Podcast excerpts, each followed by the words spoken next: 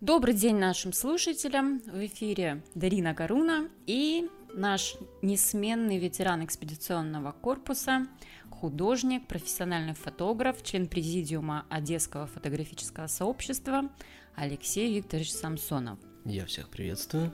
Алексей Викторович, мне вообще сегодня действительно повезло побеседовать с вами на определенную тему. Безусловно, мы говорим в рамках флорентийской экспедиции, которая сейчас происходит. Mm-hmm. Наши слушатели уже знают об этом. И, в общем-то, экспедиционный корпус каждый раз убеждается и подтверждает то, что существуют такие технологии, как 52, 56, 54. Не тема, да, обсуждать, что это такое. Но мне бы хотелось сегодня остановиться на такой технологии, которая условно-научное название имеет 52, но по сути это технология обмана. Почему мне бы хотелось поговорить о ней? Во-первых, во Флоренции, скажем так, безапелляционное подтверждение, да, нашлось выводом академика Мальцева. Что такое технология обмана? То есть очень многие люди понимают под этим, кто-то кому-то неправду сказал, или там $5 заменил на $1, и вот это, в общем-то, обман. Нет, технология – это то, что существует без нашего, скажем так, ведома, существует, происходит.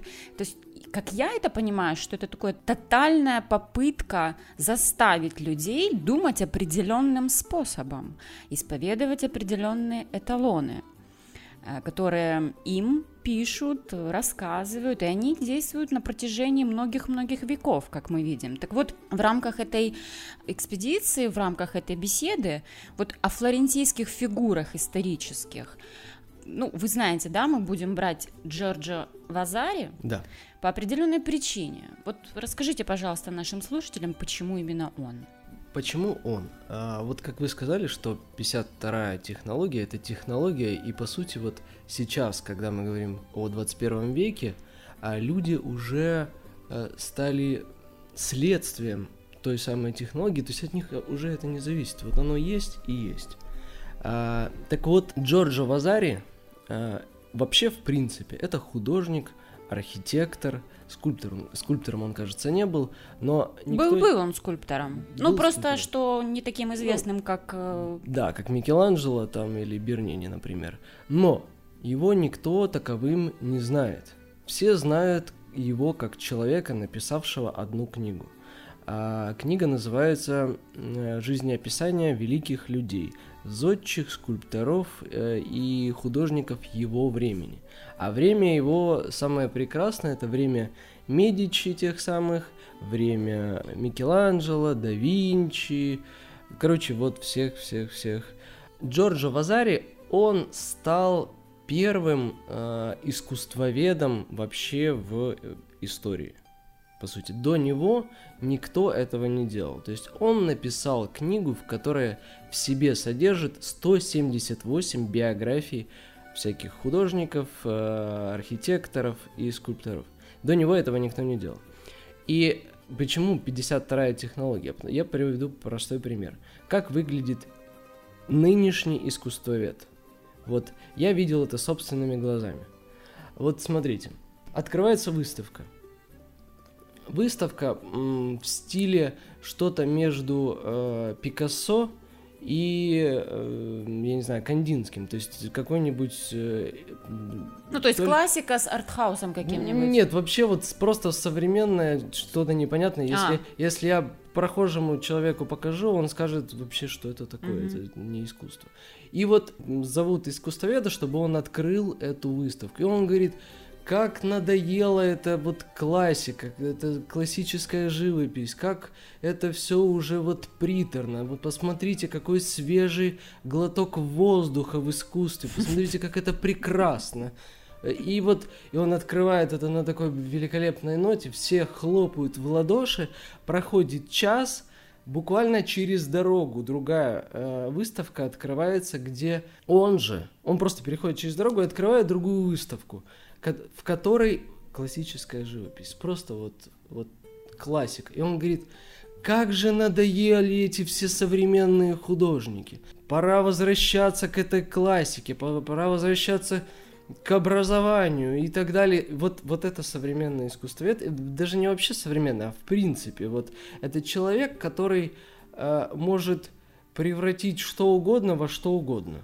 Если дать современному искусству, вот дать вам написать картину, я так понимаю, вы никогда не писали картину. Нет, не писал. Дать вам краски, написать за 5 минут картину, дать это искусствоведу, он обоснует, почему это офигенно. Я вам скажу честно, я иногда, когда смотрю, скажем так, в пространстве интернет, да, за сколько долларов, миллионов продают непонятные рисунки, то у меня возникает такое желание взять карандаш и что-то начертить, потому что, ну, это очень интересно. Вот, и основоположником всего этого вот прекрасного действия по нынешний день... Давайте называть вещи своими именами. Я даже не знаю, ну, просто у меня нецензурная лексика как бы появляется на языке, но отцом этого всего является Джорджо Вазари. Вы хотите сказать отцом... Придумывание того, каким должно быть искусство, является Джорджо Вазари. Именно так. И даже современного не только искусствоведа, но и художника, понятие художника, современного, вот современное понятие, тоже придумал Джорджо Вазари. Потому что никаких других описаний вообще жизни художника до этого не существовало. Вы знаете, мне это напоминает, вот я понимаю, что на меня могут там полететь молотки, кирпичи, но мне это напоминает то, что вот как в моде, да, какой-то дизайнер, там, я не беру, конечно, Коко Шанель, но тем не менее, какой-то человек говорит, вот сегодня в моде вот такой вот тренд, вот такие шляпки, вот такие костюмчики, вот это все, и мы все бежим, покупаем и вот так ходим.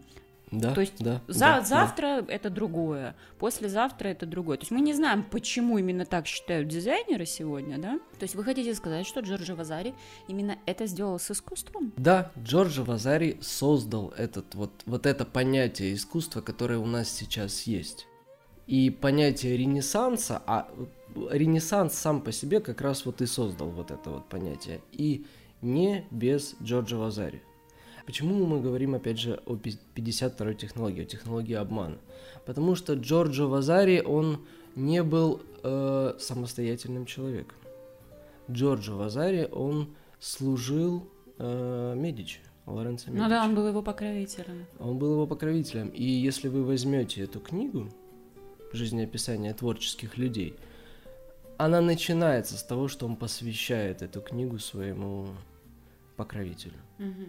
И, соответственно, мы видим, что эта вещь не самостоятельная, не объективная на 100%. И нужно сказать, что Вазари и свои личные цели преследовал в этих жизнеописаниях, потому что там есть художники, которых он не любил, с которыми он поссорился и так далее. И он их описывал не с самой лучшей стороны. Вы же понимаете, Алексей, что очень многие, скажем так, знатоки, великие люди могут вам возразить и начать критиковать, что вы такое говорите. Я бы хотела, знаете, на чем остановиться? Правильно ли я понимаю, да, что технология 52 – это определенный способ, возведенный, ну, просто на высший уровень искусства, заставить общество разделять определенное мнение. То есть, по сути, формируют общественное мнение. Да, именно так. К чему я этот пример привел с нелюбимыми, как бы, художниками? Потому что сейчас другого мнения у вас нет об этом, и вы вынуждены так считать. То есть нам сложили это понимание, и многие просто вот они читают Википедию, да, вот, ну так оно и есть, а кто это написал, кто это создал, а вот такие, как Джорджо Вазари. А как вы думаете, зачем он это делал? В любом случае пишется история кем-то, да, историками, теми же раньше не было, кроме как художников и... Ну вот вы же помните, что история пишется победителями, история пишется властью.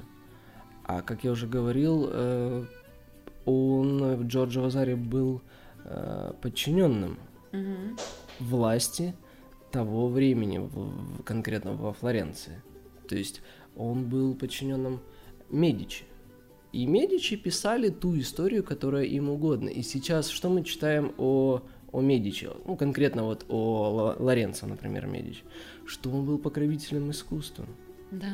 Что он, благодаря Медичи, вообще понятие Ренессанса существует.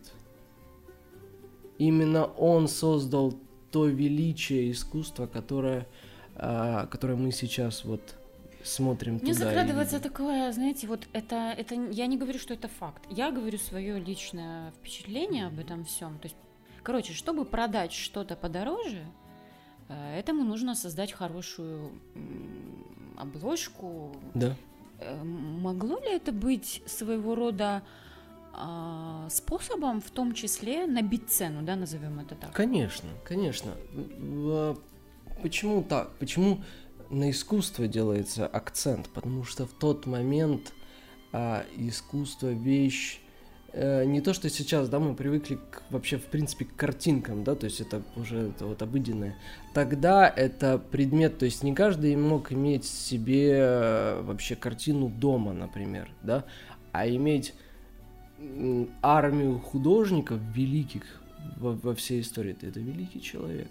Я вам просто пример приведу, что вот чуть позже, в 17 веке, в Нидерландах был такой художник Вермеер, и в одно время они жили Вермеер, Рембрандт там, и так далее. И вот Амстердам того времени, он как бы был очень, скажем так, там чуть ли не столицей Европы, одной из столиц Европы.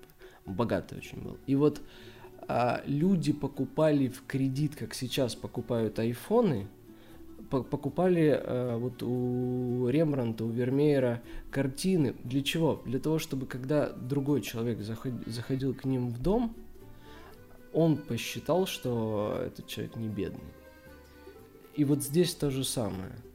То есть, когда человек не просто там у него есть картины или там те вещи, которые он... А он обладает армией этих и покровительствует всему этому искусству, которое делает других богатыми. Даже не он, то есть он это все создает. Естественно, он создает это впечатление по всему миру, что он не хуже, чем Карл V. То есть вот это проявление именно 52-й технологии. Да, то есть он создает вот это вот ореол этот, и уже ни у кого нет сомнения. Знаете, это, конечно, возможно, кто-то, кто осознает, да, это, что это все искусственно придуманные вещи. Ну, вот это все важность, да, ценность. Это как деньги, да, то есть, ну, правильно ли я понимаю, что это, по сути, это конечно, в то время, конечно, это, ну, это деньги, это больше, так же, как сейчас, да? Это даже больше, чем деньги, потому что это вещь бессмертная, угу. Это вещь постоянная, да, и вы правы, что тот человек, который поймет это, он, скажем так, не будет от этого зависеть. Я не хочу принизить там искусство, еще что-то, просто нужно понимать, что это придумано людьми, да, вот я всегда, приходилось мне бывать там на аукционах определенных, и я всегда понимала, что если бы не чей-то интерес продать это за 5 миллионов долларов, то никто бы никогда не узнал, что вообще такая картина существовала. Именно так, я приводил пример, что Джоконду Леонардо да Винчи до 1980-х годов никто вообще в принципе не знал. Ни для кого она не считалась какой-то великой. Ну, картина такая же, как и все. Но сейчас ее продают за 500 миллионов. Угу. И сейчас... Почему? Потому что ее пытались украсть, потому что она за 5 стеклами не пробиваемая. Знаете, я прошу прощения, что перебиваю. Такое ощущение, что чем больше будет стоимость, тем больше, страшнее детектив мы будем иметь перед глазами. 100%. Да? И вот видите, мы сейчас говорим уже о 52-й технологии, которая была заложена еще когда? Еще там, вот в той Флоренции, да? А сейчас это вот сколько слоев, скажем так, проявлений в нашем мире. Наверное, наш мир практически состоит из этого сегодня. Просто когда мы смотрим в историю, вот на примерах таких художников, таких создателей Ренессанса, то это становится очевидным. Как бы это ни было страшновато, ну то есть в любом случае 52-я технология существует вне зависимости от того, хотим мы этого, не хотим, знаем мы о ней, не знаем. Так или иначе, она имеет во всех наших областях жизни проявления, правильно? Да. И историю она берет совершенно вот в тех годах. Именно, да, именно так. И поэтому не зря говорят, что те, кто не изучают историю, да, тех она оставляет за своим бортом. Поэтому надо изучать. Это факт. Я вас благодарю, Алексей Викторович, это был крайне интересный разговор, и, честно говоря, я для себя в очередной раз убедилась, да, что нужно понимать просто, как говорится, не хули, не критикуй, разбирайся. Вот здесь, наверное, та же самая история. То есть в этом нет ничего плохого, в этом нет ничего хорошего, это просто исторический факт. Огромное спасибо. Мы желаем нашему экспедиционному корпусу новых побед. Мы на связи и до скорой встречи.